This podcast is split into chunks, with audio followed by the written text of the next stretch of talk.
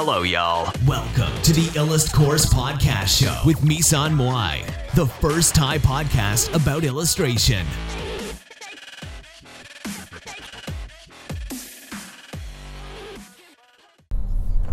สวัสดีค่ะ วันนี้เราจะมารีวิว ชีวิตติดปีกด้วยศิลปะแห่งการช่างแม่งนะคะ ก็หนังสือเล่มนี้เนี่ย ก็คือเป็นหนังสือที่ แปลมานะคะ โดยมาร์คแมนสันเป็นคนเขียน ผู้แปลเนี่ยไม่ทราบว่าเป็นใครนะคะ แต่ว่าคือหนังสือเนี้ยเป็นหนังสือที่ขายดีมากของ Amazon ค่ะ ก็คือขายได้ถึงสองล้านกี่ล้านเล่มหว่า เดี๋ยวแป๊บนึงนะ ขอดูแบบเป็นล้านเล่มค่ะ ขายได้สามสิบเจ็ดสัปดาห์ติดต่อกันนะคะ เป็นหนังสือขายดีทำได้สัปดาห์สัปดาห์ติดต่อกัน ก็เห็นแล้วล่ะเห็นเห็นละพอเข้าไปอเมซอนบ่อยนะคะ ก็คือเป็นหนังสือที่ค่อนข้าง ค่อนข้างดีมากทีเดียวนะคะแต่ว่าคือถ้าถามว่าให้กี่ดาวก็ให้ประมาณสี่ดาวครึ่งละกันเพราะว่าอีกอีกครึ่งดาวเนี่ยก็คือหักแบบว่าเนื้อหามัน บางจุดมันไม่ค่อย มันมันไม่ค่อยอินสปายเท่าไหร่ค่ะบางจุด แต่ว่าคือที่หักคะแนนไปก็คือ มันไม่ได้เรื่องใหญ่อะค่ะ คือตัวตัวโดยรวมของหนังสือเนี่ยเขาก็สอนว่าเออเนี่ย คือในในโลกเนี้ย คือทุกคนต่างโดนสื่อหล่อหลอมว่า เออเกิดมาเนี่ย ต้องแบบประสบความสำเร็จในชีวิตต้องมีแบบทุกอย่างอะไรเงี้ยใช่ป่ะ แต่ว่าโดยโดยที่ลืมไปว่าจริงๆแล้วเนี่ย คือคนที่ คนที่ ไม่ประสบความสำเร็จในชีวิตอะหรือว่าคนธรรมดามันมีเยอะกว่านึกออกปะทีนี้เนี่ย การที่เราไม่ประสบความสำเร็จในชีวิตอะคนก็จะตาว่าตาหน้าว่าเราเนี่ยล้มเหลว ทั้งที่จริง ๆ แล้วเนี่ย การที่แล้วเขาก็จะบอกว่าการคิดบวกเนี่ย การคิดบวกก็คือ การที่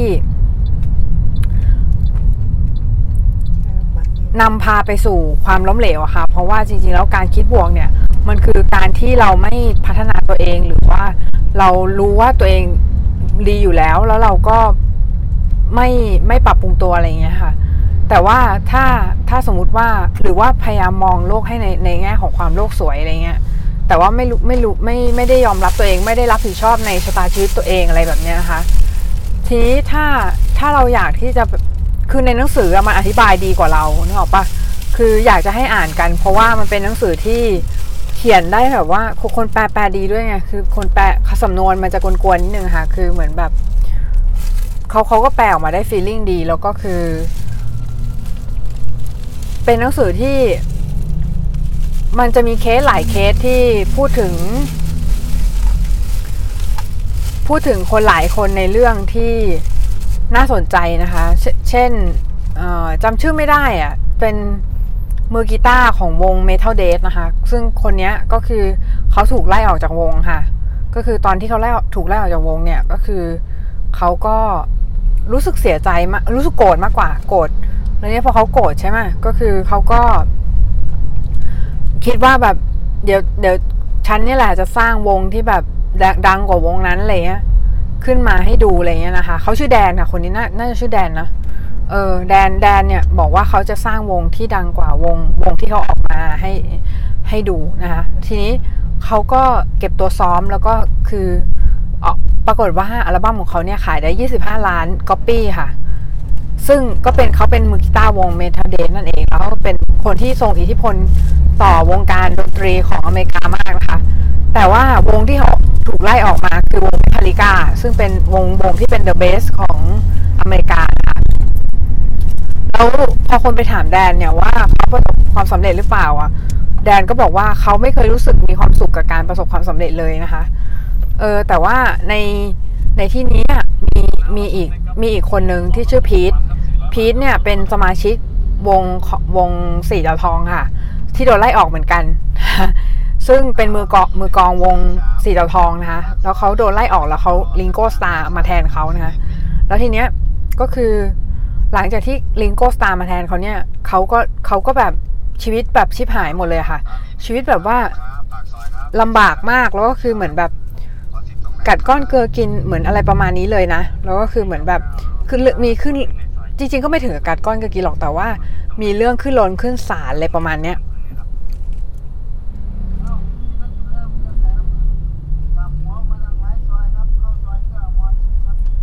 อืมก็คือเขามีเรื่องขึ้นลงขึ้นศาลใช่ไหมแล้วก็คือเหมือนกับว่ามีเรื่องขึ้นลงขึ้นศาลเนี่ย คือ มันก็ มันก็เป็นอะไรที่แบบชีวิตแบบ ชีวิตชิบหายเอาง่าย ๆ ก็เหมือนอย่างที่บอกไปตอนแรกก็คือ ชีวิตแบบ ไม่มีอะไรเหลือแล้วเลยนะทีนี้ คือต่อจากนั้นเนี่ย มีคนไปถามพีทว่า เออพีทแบบ เออคิดว่าเป็นยังไงหรออะไรเงี้ย คือแบบ คุณมีความสุขดีไหมอะไรเงี้ย พีทกลับตอบว่า ผมมีความสุขดีนะ เพราะว่าถ้าผมไม่ออกจากวงสี่เต่าทองอะ่ะ ผมก็คงไม่เจอภรรยาของผม แล้วก็ แล้วเขาก็เล่นดนตรีนะ แต่ไม่มีชื่อเสียงอะไร ไม่เหมือนแดนที่แบบว่าเขาเนี่ย มีชื่อเสียงมาก แต่เขากลับรู้สึกทุกข์อยู่นึกออกปะ คนเนี่ยมันก็ไล่ตามหาเนี่ยชื่อเสียงหาไล่ไล่ตามหาเงิน แต่ลืมไปว่าจริง ๆ แล้วสิ่งเหล่านี้มันไม่ได้นำพานำพาเอาเอาความสุขมาให้เรานะคะ เสมอไปอะไรอย่างเงี้ยนะคะ มันเป็นสิ่งที่ก็คลีเช่นะคือพูดพูดไปมันก็แบบมันก็ได้ยินมาเยอะแล้วอะ่ะเออเงินไม่ได้ซื้อความสุขอะไรเงี้ยแต่จริงๆแล้วคือ เงินไม่ซื้อความสุขก็จริงแต่เงินอะมันจำเป็น มันจำเป็นในการดำเนินชีวิตนึกออกว่าคือถ้าไม่มีเงินอะ มันก็มันก็จะทำอะไรก็ทำไม่ได้ เออ ทีนี้เราเราจะพูดถึง เออในเรื่องเนี่ย มันก็จะมี ชื่ออะไรอีกว่า เดี๋ยวแป๊บนึงนะ ขอนึกนะ ขอนึกก่อนนะจำชื่อไม่ค่อยได้ แต่ว่าจะมีนักนักจิตวิทยาหรือ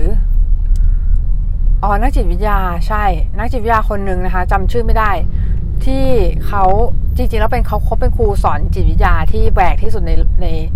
ในประเทศเลยอะคือเหมือนไม่ไม่เชิงในประเทศหรอกคือเขาไปสอนโรงเรียนไหนอะก็คือ ก็โดนไล่ออกอะโดนไล่ออกจากโรงเรียนนึกออกปะคือ เพราะว่าเขาสอนแปลกมากค่ะ คือเหมือนแบบ สอนแบบประหลาดอะคือ ในเรื่องมันก็จะมีบอกว่าเออสอนประหลาดยังไงนะคะทีเนี้ย มันก็จะมีแบบที่เขาแบบสอนแบบโดยที่ไม่พูดเลยอะ่ะ คือไม่ไม่พูดคือเล่นแล้วเล่นละครให้เด็กดูอะไรเงี้ยแล้วก็คือเหมือนแบบไม่ไม่มีการสอนแบบเลคเชอร์หรืออะไรเงี้ย คือคนก็แบบงงว่าเอ้ยแบบอาจารย์สอนอะไรวะเด็กชอบอาจารย์มากเลย แต่ว่าครูที่เป็นครูผู้ใหญ่อะค่ะ จะไม่ชอบอาจารย์แล้วคือ มันจะมีอยู่ตอนหนึ่งที่แกแบบว่า แกแบบดันมันจะมีเหตุการณ์แบบจราจรหรืออะไรสักอย่างเกิดขึ้นในโรงเรียนในใน ในตอนนั้นแล้วคืออาจารย์คนนี้ก็ดันไปเข้าข้างนักศึกษานะคะ แล้วก็คือโดนไล่ออกอีกแล้วนะคะ คือทีนี้แกโดนไล่ออกหลายครั้งมากจากโรงเรียนที่มีชื่อเสียงหลายโรงเรียนมากนะคะ ทีนี้เนี่ย แกก็แบบถึงขั้นถึงขั้นแบบสุดท้ายแล้วอะคือ แกแบบ แกไม่ไม่มีทางเลือกแล้วอะแกก็เลยออกหนังสืออะออกหนังสือแบบคือ คือถ้าไม่แกไม่เขียนหนังสืออะแกก็จะไม่ไม่มีอาชีพอื่นแล้ว เพราะว่าแบบคือ คือเหมือนเหมือนแกแบบ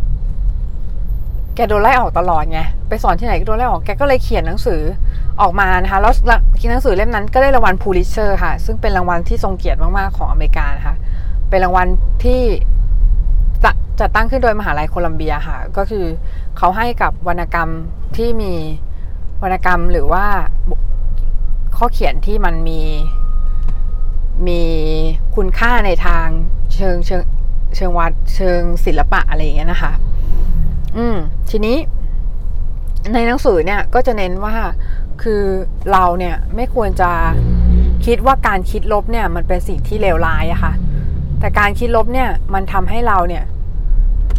เติบโตนะคะ มันทำให้เราเหมือนกับว่าเรารู้ว่าอะไรอะไรคือสาเหตุของปัญหานั้นอะเออ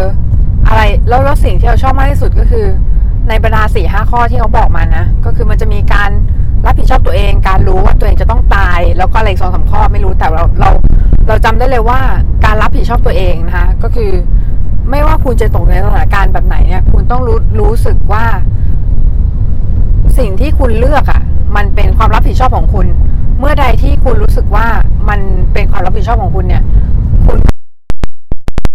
เหมือนกับผู้ที่ กลุ่มชะตาชีวิตตัวเองนึกออกไหมคะคือเหมือนกับผู้ที่กุมชะตาชีวิตตัวเองไว้แล้วก็ผู้ที่สามารถที่จะเดินต่อไปเนี่ยคือได้อย่างมั่นคงโดยที่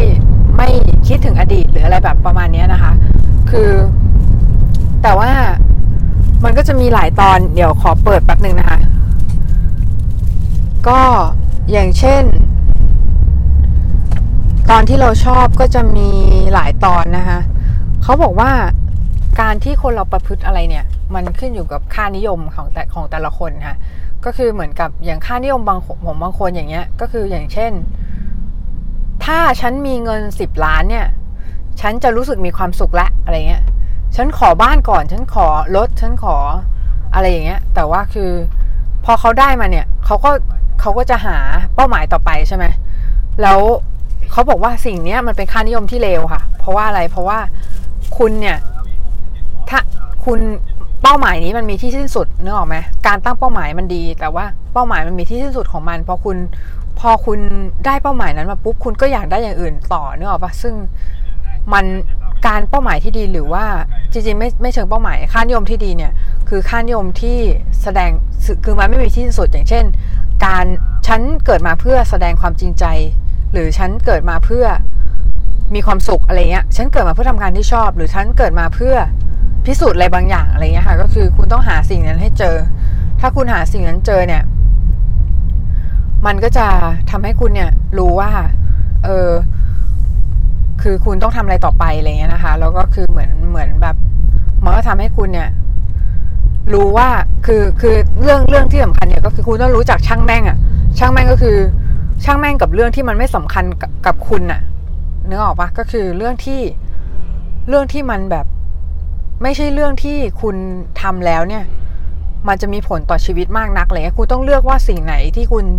คิดจะทำสิ่งไหนที่คุณจะไม่ทำสิ่งไหนที่คุณชอบ สิ่งไหนที่คุณไม่ชอบ ชีวิตของคนเราเนี่ยล้วนต้องเลือกอยู่ตลอดเวลานะคะ ถ้าคุณไม่เลือกการไม่เลือกก็คือการที่คุณเลือกชนิดหนึ่ง การที่คุณไม่เลือกก็คือการที่คุณ เลือกนั่นเองนะคะก็คือคุณเลือกที่จะไม่เลือกไงนะคะก็คือในในหนังสือเนี่ยเขาก็จะสอนว่าเออเนี่ย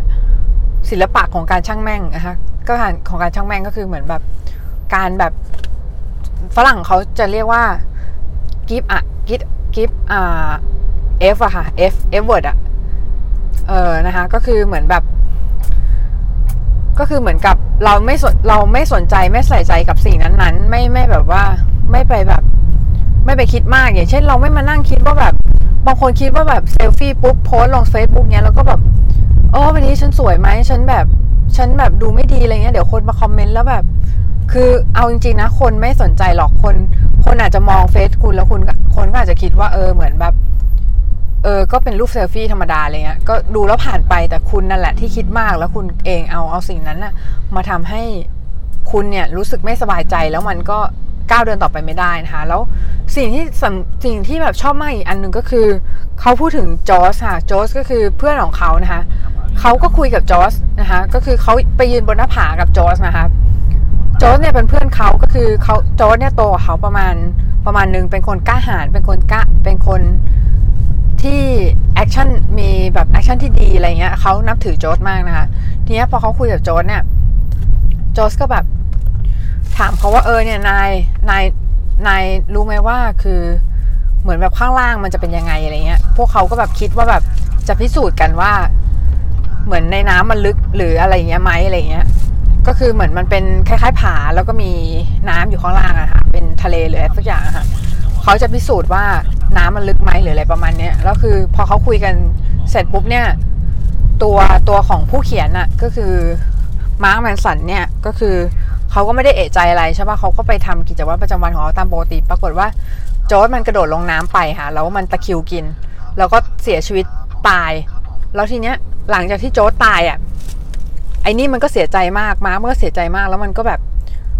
มันก็เสียใจร้องไห้อยู่หลายวัน แล้วก็กลายเป็นโรคซึมเศร้าไปเลย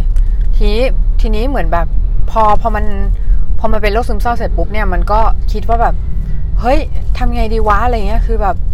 ชีวิตจะปล่อยให้มันแบบเลวร้ายอย่างนี้ไม่ได้ คือจอร์จมันตายไปแล้ว คนเรายังไงก็ต้องตายอยู่ดีอะไรเงี้ยเราจะมานั่งเศร้าเสียใจกับสิ่งที่มันผ่านไปแล้วทำไมอะไรเงี้ยพอมันคิดขึ้นมาได้ใช่ป่ะมันก็เริ่มไปยิมไปออกกำลังกาย มันก็เริ่มทำตัวมันให้ดีขึ้น ออกไปเดทกับผู้หญิงอะไรเงี้ยนะคะก็คือแบบมีความสัมพันธ์ครั้งใหม่อะไรเงี้ยก็คือเหมือนแบบเริ่มมีแฟนเริ่มอะไรเงี้ยก็คือทำชีวิตให้ดีขึ้นอะก็คือแล้วมันก็ลืมในไม่ไม่เชิงลืมนะก็คือมันก็เป็นบทเรียนแล้วคือ ถ้าสมมุติว่าคนเนี้ยไม่ผ่านบทบทเรียนที่เจ็บปวดมา เขาก็จะไม่เติบโตอะค่ะ เขาจะไม่ไม่ไม่ไม่เป็นเขาอย่างทุกวันนี้นะคะ เขาเขาก็แล้วแล้วเรื่องพีทเดี๋ยวย้อนกลับไปเรื่องพีทเมื่อกี้ก่อนนะที่เป็นวงสีดาวทองอะมีคนไปถามเขาว่าเออคือคุณเคยเสียใจไหมที่คุณน่ะไม่ได้เป็นสมาชิกวงสีดาวทองแล้วอะไรเงี้ยใช่ไหมเขาบอกเขาไม่เสียใจเลยนะคือ ต่อให้ต่อให้ย้อนกลับไปเลือกทางเดิมเดินเดินทางเดินเดิมอะ่ะ เขาก็จะเลือกทางเดินแบบเดิมอีกนะคะ แล้วนี้ก็จะมีมีเรื่องอีกเรื่องหนึ่งก็คือเรื่องของร้อยตรีฮิโรนะคะฮิโรโอโนดะหรืออะไรสักอย่างเนี่ยก็คือเป็น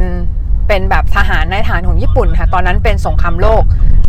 อเมริกาส่งส่งทหารไปเกาะเกาะก่อนหนึ่งนะคะ ทีนี้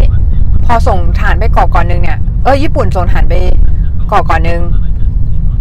แล้วทีนี้เนี่ยก็คือ เหมือนแบบส่งไปลบใช่ไหมแล้วพอส่งไปลบปุ๊บเนี่ย อเมริกาค่ะ ทิ้งบอมที่ฮิโรชิฮิโรชิมาและนางาซากิ ทีนี้ญี่ปุ่นแพ้สงครามใช่ไหมพอญี่ปุ่นแพ้สงครามเสร็จเนี่ย คือ พอญี่ปุ่นแพ้สงครามแล้วเนี่ย คือมันก็คือคล้ายๆกับว่า มันก็เกิดเหตุการณ์เหมือนประมาณว่า